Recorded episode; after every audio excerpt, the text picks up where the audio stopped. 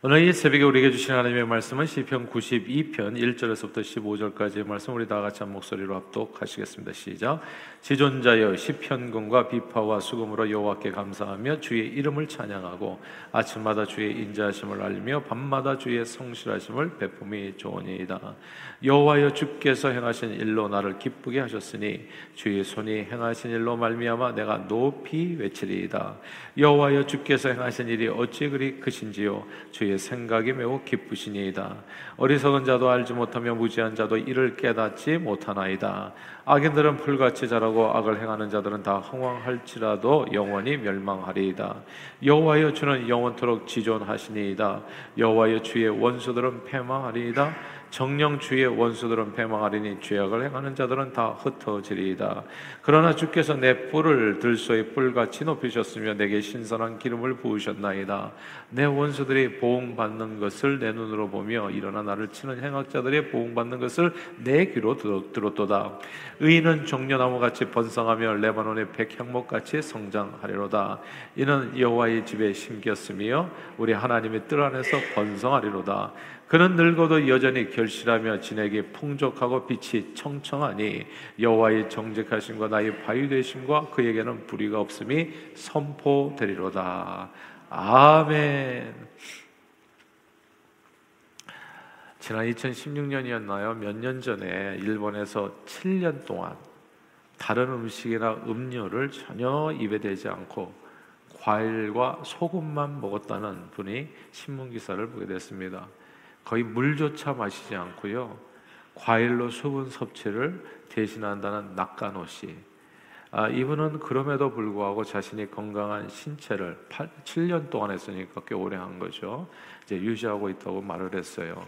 언젠가 그런 얘기 있었잖아요. 과일이 이제 완전 식품이라는 이 과일이 완전 식품이라는 이 주장을 접한 후에 죽을 수도 있겠다라는 각오로 한번 내 몸에 실험을 해보자 해가지고 물도 차도 전혀 마시지 않고 과일만 먹었다는 겁니다. 과일만 먹었는데 과일만 먹었는데 아, 당을 과다하게 섭취할 수 있다. 과일의 당이 얼마나 많습니까? 그래서 이거 과일 당으로 죽을 수도 있다라고 하는 우려와는 다르게 혈당은 정상이요. 또 골밀도가 일반인에 비해서 올라갔고 신장 수치도 좋게 나왔다고 해요.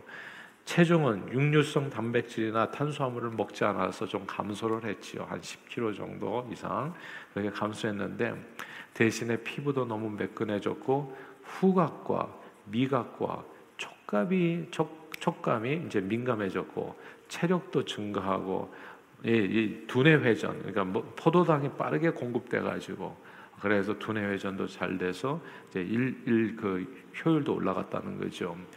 실제로 과일은 당 수치를 올려서 피로 회복과 공복감을 줄여주고 그리고 아, 살아있는 효소가 많아서 각종 대사 아, 작용을 잘하게 그리고 또 소화를 도와주고 내가 과일 먹으면 하여튼 소화는 잘 돼요. 예, 소화는 아, 그래서 이제 이 이제 이렇게 활동이 좋죠. 이거 원활하죠, 사실. 아, 그리고 장 청소와 독소 배출에 도움을 주는 섬유질도 과일에는 풍부합니다. 또한 비타민과 미네랄이 풍부해가지고 과일을 이렇게 골고루 잘 섭취하시는 분들은 사실 비타민제를 먹을 필요가 없어요. 이게 이게 사실은 저희 어머니 이렇게 소천하실 때 보니까 가장 중요한 게 이거더라고요. 먹어가지고 이렇게 이렇게 순환이 되는 거. 이게 돼야 돼요. 이게 되지가 않고 약으로 저기 한다든지 하실 때는 뭐가 다 망가지기 시작하더라고. 이게 쓰임을 받아야지 이게 활성화되고 그 과정에서 온몸이 건강해지는 거지 이게 약으로 되는 게 아니라는 것을 그때 제가 절실하게 알아 보고 깨닫게 됐거든요. 아무튼 이렇게 미네랄하고 비타민이 풍부해서 면역을 강화시켜주고 신진세사를 도와주고 과일에는 보통 80% 이상의 수분이 있어서 과일만 먹어도요 수분이 자연스럽게 공급이 된대요. 그리고 어떤 과일은 단백질과 지방 성분도 풍부해서 여러 과일들을 골고루 챙겨 먹으면 균형 잡힌 영양 섭취가 이루어질 수 있는 겁니다. 근데 이 과일을 먹을 때 주의할 점 한 가지는 보통 식사 후에 먹는 것은 권장하지 않는다고 하죠. 우리는 이제 식사 후에 보통 식후 디저트로 많이 드는 경우가 있는데 과일에는 이제 살아있는 효소가 많아서 식후 과일을 들게 되는 것은 이미 들어가 있는 음식과 함께 발효작용이 일어나서 과일을 그 다음에 먹게 되면 가스가 차고 더부룩한 느낌을 받게 되고 이제 소화에도 별로 도움이 안 된다는 거죠. 그래서 과일을 잘 먹는 방법은 식전이 아니라 식전에 좀 일찍 한 30분 전 전쯤에 이제 미리 이제 과일 사과라도 하나 먹어두면은 그것이 이제 포만감을 주고 또 식사량도 조절하고 또 당도 조절해가지고 그래서 좋을 수 있다는 겁니다. 과일은 알고 보니까 제일 먼저 먹어야 되는 음식이더라고요. 이게 재밌어요. 성경을 잘 보면은 창세기 1장에 하나님께서 사람에게 주신 최초의 먹거리가 나무 열매와 채소로 기록되어 있습니다. 그러니까 원래 사람은 나무 열매와 채소만 먹고 살게 되어 있었어요. 그럼 육류를 못 먹으면 나무 열매 육류가 다 있어요. 단백질이 다 있어요. 지방이 다 있고 열매가 그러니까 우리가 수박이나 뭐 당로폰 이런 것만 생각해서 그것만 열매가 아니거든요. 그런 것만 열매가 아니라 원래 나무 열매에 그렇게 당이 많지가 않았어요. 원래 사람이 그걸 갖다가 그냥 사람이 사람을 만들어 가서 하도 그냥 조작을 해가지고 지금 이게 열매가 순정이 당덩어리가 되고 말았지만은 원래 나무 열매 옛날에 아십니까? 우리 한국에서 살았을 때 나무 열매 그 사과도 그렇게 달지 않았어요. 네, 달지 않았어요. 모든 게 오늘날 같이 달지 않았어요. 오늘날은 진짜 당으로 만든 것 같아. 예, 그러니까 이게 이게 이제 타락한 세상에서 먹거리가 다 이제 사실은 이제 이상해진 거지. 원래 나무 열매는 그렇지 않았어요. 그러니까 사람에게 주신 최초의 먹거리가 나무 열매 채소입니다. 근데 이 나무 열매와 채소도요 순서가 있어요. 순서가 이게 창세기 1장은 그렇게 되어 있는데 남자 여자 만드시고 나무 열매와 먹거리로 채소를 주었다. 창세기 2장에 들어가면 그 순서가 나와요. 흙으로 아담과 하와를 만드시고 그들을 에덴 동산에 둔 다음에 그들에게 주는 음식이 나무 열매였어요. 너희가 이, 이 에덴 동산에 있는 각종 나무 열매는 다 먹어라. 단 하나 선악과 선악을 알게 하는 나무 열매만 먹지 말고 각종 나무 열매, 각종이에요. 한 나무 열매만 먹지 말고 한 개만 파지 말고 골고루 먹어라. 이게 맨 처음에 준 인간들에게 준 이게 먹거리였어요. 그래서 태초의 인간이 제일 먼저 먹었던 음식은 각종 나무 열매였습니다. 사과, 배, 바나나, 복숭아, 딸기, 포도, 아보카도, 귤, 블루베리, 아사이베리, 은행, 포도, 호도, 나무 열매, 밤, 대추 이거 다 나무 열매입니다. 예. 그러니까 견과류도 다 나무 열매고 이게 다 나무 열매예요. 이게 이걸 먹었던 거예요. 견과류에 얼마나 이게 지방이 많습니까, 여러분? 단백질도 많고. 이렇게 먹고 살았었잖아요. 그것만 먹어도 사람은 진짜 물을 마실 필요도 없어. 예. 왜냐하면 이게 그 안에 다 수분이 있기 때문에. 나무 열매의 특징은요, 또 사람이 별로 노력하지 않아도 자기네들이 저절로 맺는다는 거예요. 그러니까 땀을 흘려 이럴 필요가 없어. 그러면 사람은 이 나무 열매만 따먹고 그럼 뭐 하고 살았냐? 하나님께 영광 돌 예배자로 살았던 거예요. 예. 조용하고 교제하고 말씀 보고 그리고 이렇게 그냥 찬양하고 예. 이게 인간의 삶의 목적이었던 거죠. 근데 인간이 범죄해서 에덴 동산에서 쫓겨난 후에 뭐가 달라지냐면 이 먹거리가 달라집니다. 먹는 게 달라져요. 성경 창세기 3장 17절 이하에 보면 하나님께서 아담에게 이르시되 네가 먹지 말라 선악과 나무의 열매를 먹었은즉 땅은 너로 말미암아 저주를 받고 너는 평생 수고하여야 그 소산을 먹으리라 땅이 너에게 엉겅퀴와 가시나무를 줄 것이요 네가 앞으로 먹을 것은 땅의 채소가 되리라 이거예요. 에덴 동산에 쫓겨나고 나서는 그 다음에는 사람이 뭘 해야 돼요? 채소를 먹어야 되겠어요. 채소는 뭐냐 하면 저절로 나는 게 아닙니다. 1년생, 단년생 아시죠? 그래가지고 채소는 항상 밭을 가꿔야 돼. 그리고 또 그걸 따먹으면 끝! 그럼 또 다시 그 다음에 갈아엎어가지고 또 노동을 해야지 먹을 수 있는 게 채소예요. 원래 인간은 그렇게 안 만들어졌거든. 근데 이제는 이, 이 노동을 해야지 살 수 있게 된 거예요. 밭의 채소가 그 다음에 주어진 거예요. 진짜 열매는요, 각종 게 다 들어있지만 채소는 독이 있어요. 아실 거예요. 그래가지고 채소는 데쳐서 먹어야 된다든지 이런 내용들이 또 있어요. 고사리 그대로 먹으면 죽어요. 예. 그러니까 채소로 먹거리가 바꿔지고 난 다음에 사람은 여러 가지로 힘들어졌어요. 예. 이 채소를 또 이렇게 하기 위해서 또 거름도 줘야 되고 그 와중에서 또 기생충도 또 들어오는 거고. 그러니까 이 채소를 먹으면서 온갖 병이 또 같이 들어오고 이제 이렇게 살게 된 거예요. 근데 그나마 오늘날 그래도 채소가 낫다고 얘기를 하는 거잖아요. 이제 이게 과일에서 이제 채소로 그리고 나중에는 육류로 변해갔던 겁니다. 육류로 변해간 것은 노아 홍수 심판 이후에 하나님께서 이렇게 말씀하셔서 이제 앞으로는 무릇 산 동물은 너희 식물이 될지라. 이 왜 채소만 먹어 푸성기만 먹어 가지고는 이 건강이 유지가 안 되는 거예요. 그러니까 먹거리가 더 타락하기 시작하는데 결국 단백질을 이 이제 동물성 단백질을 먹어야지 이게 이제 그나마 이제 건강하게 살 수 있는 이게 좀 비참한 그렇게 이 이게 삶이 타락하면서 그렇게 내려가는 거예요. 우리는 이렇게 창세기 말씀을 통해서 사람들의 먹거리가 나무 열매에서 채소로 그리고 육류로 채소는 완전 식품은 아닙니다, 여러분. 채소에서 그리고 육류로 변해갔다는 것을 알게 돼요.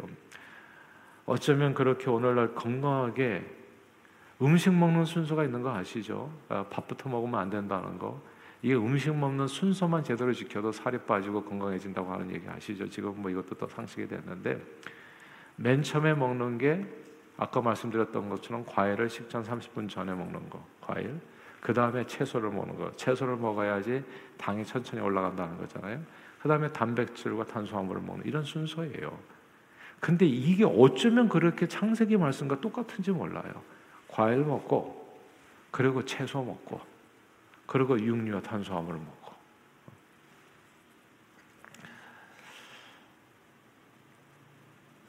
이런 먹거리의 순서를 딱 생각해 보면 오늘 본문이 엄청 흥미롭게 보입니다. 오늘 보면 풀과 나무를 악인과 의인에게 비교하고 있어요. 풀은 채소를 의미합니다. 그리고 나무는 아시는 것처럼 나무. 오늘 본문 7절 한번 같이 볼까요? 92장 7절입니다. 92장 7절 시작. 악인들은 풀같이 자라고 악을 행하는 자들은 다 흥황할지라도 영원히 멸망하리이다. 아멘. 여기서 악인들은 풀같이 자라고 다 흥황할지라도 영원히 멸망한다. 이게 풀같이 자란다는 게 뭐냐면 풀은 진짜 엄청 자랍니다. 이게 비만 오면요, 그냥 잡초들이 한순간에 그냥 쑥쑥 자라는 게 눈앞에 보여요. 어마어마하게 빨리빨리 자라요. 예. 그러니까 이 농사는 잡초와의 전쟁이라고 해도 과언이 아닙니다. 수없이 속간에도 가시덤불과 엉겅퀴는 풀은 엄청나게 끊임없이 생겨갑니다. 그래서 농부가 하는 주된 일 중에 하나가 순식간에 자라 흥황하는 이 잡초들을 한순간에 몽땅 베어내는 거. 이게 농부가 맨날 하는 일이거든요. 예. 그 풀 베어내는 거, 풀 솎아내는 거. 마찬가지로 하나님께서는 풀같이 자라나는 악인들을 순식간에 심판하여 제거하십니다. 이 악인들이 이렇게 풀이 자란다고 해서 제발 부러워하지 말라. 악인들은 순식간에 뭐가 잘 되는 것 같아. 돈도 엄청 잘 버는 것 같고 잘 나가는 것 같아요. 당이 그냥 그냥 제로에서 백까지 그냥 한, 한 번에 치고 올라가는 거예요. 그렇게. 예. 근데 그런 게 다 부작용에 좋은 게 아니라는 거예요. 예. 천천히 당이 올라가야 되는데 한 번에 그냥 당을 확 올리는 게 이게 다 먹거리도 다 그래요. 그러니까 올리는 게 그게 좋은 게 아니라는 거예요. 풀같이.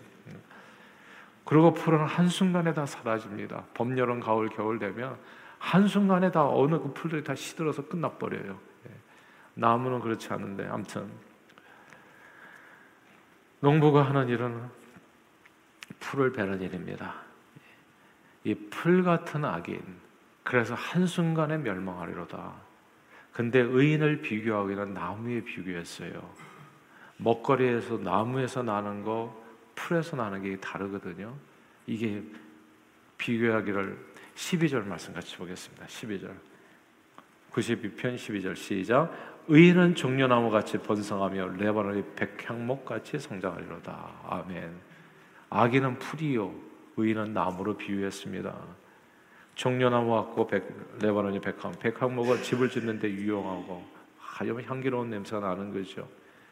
성경의 종려나무는 뭐 이스라엘 가보면 금방 알게 됩니다. 팜트리라고 하잖아요. 대추 야자로 불리기도 하는 꿀같이 단 대추 야자 열매를 냅니다. 귀중한 식량이었죠. 채소 풀은 1년생 혹은 다년생 풀은 순식간에 잡초 숲을 이룰 수 있습니다. 그 러나 나무는 1년생 다년생이 아니라 100년, 200년 아무 문제가 없으면 수백 년도 어떤 천재지변이 없다면 거의 영구적으로도 설 수 있습니다. 이게 하나님의 은총을 입은 자의 모습. 그리고 하나님의 은총이 없는 악인의 모습. 풀과 나무로 비유한 거예요. 그리고 나무가 특별히 은, 특별한 은총 가운데 있으려면 오늘 본문에 이렇게 적혀져 있어요. 13절 한번 같이 읽어볼까요? 13절입니다. 시작. 이는 여호와의 집에 심겼으며 우리 하나님의 뜰 안에서 번성하리로다. 아멘. 여호와의 집 안에 나무가 서 있어도 그냥 잘 성장할 수 있겠지만은 특별히 여호와의 뜰 안에 집 안에 심겨진 나무는 오늘 본문에 얘기하는 것처럼 그 뜰 안에서 번성하게 되어진다. 나무는 여호와의 집 안에 심겨 있어야 됩니다. 다른 말로 하나님의 보 아래 있어야 된다는 거지요. 아무데나 심겨진 나무는 온갖 풍상에 또 쓰러질 수 있겠지만은 여호와의 집에서 보호되고 관리되는 나무는 풍성하고 영원한 겁니다. 오늘 본문 말씀 결실하며 진액이 풍속하고 청청하게 됩니다.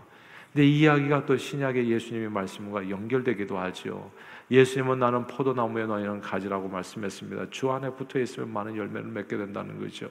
너희가 내 안에 거하고 너희가 내 안에 여호와의 집 안에 거하고 여호와의 뜰 안에 거하고 그리고 내 말이 너희 안에 거하면 무엇을 구하든지 원하는 대로 다 이루리라 약속해 주셨습니다. 여호와의 뜰 안에 거하는 나무가 하나님의 놀라운 은총과 축복을 받아 누리게 되는 겁니다. 에덴 동산 하나님의 말씀이 있는 그곳에 거하는 사람들이 나무 열매를 먹고 항상 풍족하고 모자람이 없이 정말 하나님 여호와는 나의 목자시니 내게 부족함이 없는 삶을 누리게 되어진다. 그 내용을 오늘 이 시편 기자는 노래하고 있는 겁니다. 그래서 제가 늘 주님 앞에 나오셔서 기도하십시오. 이 얘기를 하는 거예요. 여호와의 아무데나 있는 나무가 아니라 이 여호와의 뜰에 심겨진 나무가 복이 있다고요. 이 새벽에 드리는 이 기도가 아무것도 아닌 것 같지만 이것이 내 인생을 여호와의 집 안에 심기는 그런 순간이 되는 거고 내 자신뿐만 아니라 내 후손들까지도 진액이 풍족하고 결실하며 청청하게 되는 그런 순간들이 되어지는 겁니다. 여호와의 집 안에 심겨진 나무가 그 나무가 결실을 맺고 풍성해진다 오늘 성경은 약속하는 겁니다. 그러므로 오늘 이 새벽에도 주님 전에 나오신 여러분 모두를 축복합니다. 늘 주님 안에 거하십시오. 주님 안에 거하시고 주님 안에 거하시고 주님의 말씀을 붙드시고 그렇게 말씀에 순종하는 삶을 살아 늘 하나님께서 주시는 놀라운 은혜와 축복을 풍성히 누리고 오늘 본문 말씀 그대로 결실하며 진액이 풍족하고 청청한 저와 여러분들의 삶이 되시기를 주의 이름으로 축원합니다. 기도하겠습니다. 하나님 아버지 오늘도 주님 앞에 나와 하나님 말씀을 통해서 우리 자신을 다시 돌아보게 해주심을 감사합니다. 그냥 나무가 아니라 정말 아름다운 나무 백향목과 같고 또 대추야자와 같은 종려나무 같은 이런 먹거리를 주고 이렇게 아름다운 또 집을 세워주는 이런 나무가 여호와의 집 안에 심겨져야 된다는 거. 하나님 오늘도 주 안에 우리를 심어 주심을 감사드리었고 늘 주 안에 심겨진 나무와 같이 시절을 쫓아 과실을 맺고 그 행사가 다 형통한 오늘도 그런 놀라운 주님의 은혜와 축복을 풍성히 누리는 저희 모두의 삶이 되도록 성령님 충만하게 역사해 주옵소서. 예수 그리스도 이름으로 간절히 기도하옵나이다. 아멘.